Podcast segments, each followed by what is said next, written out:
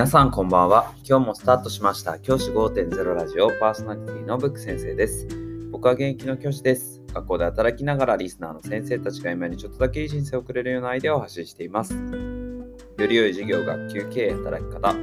同僚保護者、児童生徒との人間関係、お金のことなど、聞かないよりは聞いた方がいい内容を毎朝6時に放送しています。通勤の後から10分間聞き流すだけでも役立つ内容です。一人でも多くのリスナーの先生たちと一緒に良い教師人生を送ることが目的のラジオです。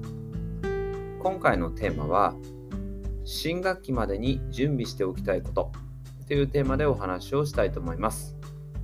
今日は新学期に向けて先生方が準備をしておいた方がいいものについてご紹介したいと思います。先生方、新学期の準備お済みでしょうか？僕はですね、新学期の準備全くできていません。正直は全くと言ってしまうとあれなんですけど、結構あのできてないものが多くあります。その中で先生方にこう準備してもらいたいなと思うものがいくつかありますので、それを紹介したいなというふうに思います。まずですね、先生方に新学期準備してほしいこと。1つ目が、新しい靴です。靴は新しくしてほしい。そういうふうに思っています。これ理由があります。僕、と靴を新しくするっていうのは、まあ、身だしなみを整える一つのポイントかというふうに思っています。よく有名な話なんですけど、有名なレストラン、高級なレストランのウェイトレスさんですよね。っていうのは、らっしゃいませって礼をしたときに、礼をして何を見てるかっていうと、下を向いたときに、首を下げたときに何を見てるかっていうと、靴を見てるそうです。で、その靴を見て、あ、この人はこの席に回そうっていうふうに決めているそうです。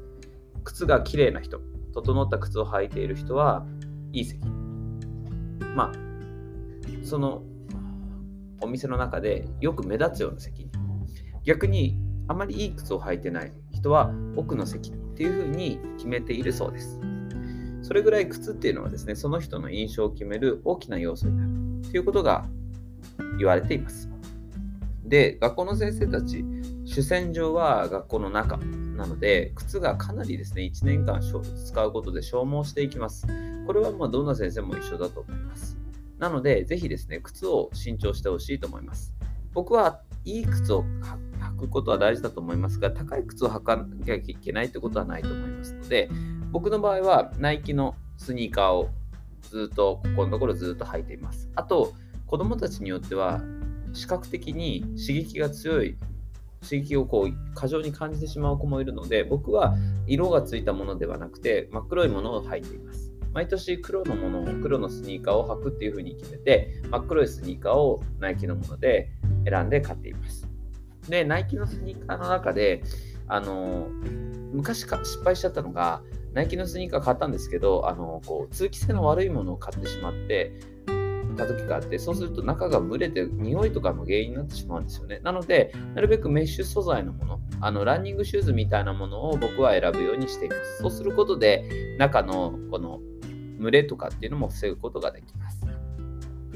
この靴を新調するだけで、やっぱり気分も新たになっていくと思います。僕の場合は4月の最初1日からではなくて、児童生徒と初めて会う授業の日、まあ、入学入学式だったり始業式だったりその日に合わせて新しい靴を履き替えています。そうすることでまた新たな気持ちで子どもたちと接することができるかなというふうに思ってまず靴のところはですね僕の中で新しく整えているところになります。先生方はどうでしょうか？毎年靴変えてるでしょうか？僕が出会った先生の中でまあ児童生徒からの信頼も厚くて仕事もできてでまあ指導主事なんかになってこうあのー上り詰めていくような先生方ってすべからくですねあの靴は新しく毎年変えていました。それは多分何かこう学ばれているのかもしれませんしあるいは経験則であこれあ靴を新しくした方がいいというふうに考えられているのかそれは分からないんですけど確実に全員ですね新しい靴に変えていました。で僕も僕先生と新しい靴に変えた方がいいよってその今まで出会った先生の1年目の時に出会った先生に言われてそれ以来靴は毎年毎年購入しています。で、毎年毎年高いよっていうかもしれませんが、靴ですね、意外とそっくりしていたら、そのままあのメルカリとか、あとはあのこう古着屋さんみたいなところで売ることもできます。僕、昨年履いてたものはですね、一昨年か、一昨年履いてたものは、僕はあのナイキのスニーカーで結構いいやつ履いてたんですけど、まあ2000円ぐらいで、えっと、セカンドストリートっていう、あの、ですかね、リユースショップっていうんですかね、そういうところで売ることができました。なので、あの元を取るっていう意味、元を取るっていうか、まあ、仕事道具なので、そこにお金をかけ、そんなにかける必要はないと思うんですけど、あの元を取ることもできるかな、なんていうふうに思っています。ぜひ先生方、まずはですね、新学期の準備として靴を履き替えるっていうのを準備してもらえたらいいのかなと思います。この土曜日、日曜日を使って準備してみるのはいいかもしれません。今日は夜のラジオになってしまいました。じゃあ今日はこの辺で起立で着席。さようなら、また明日。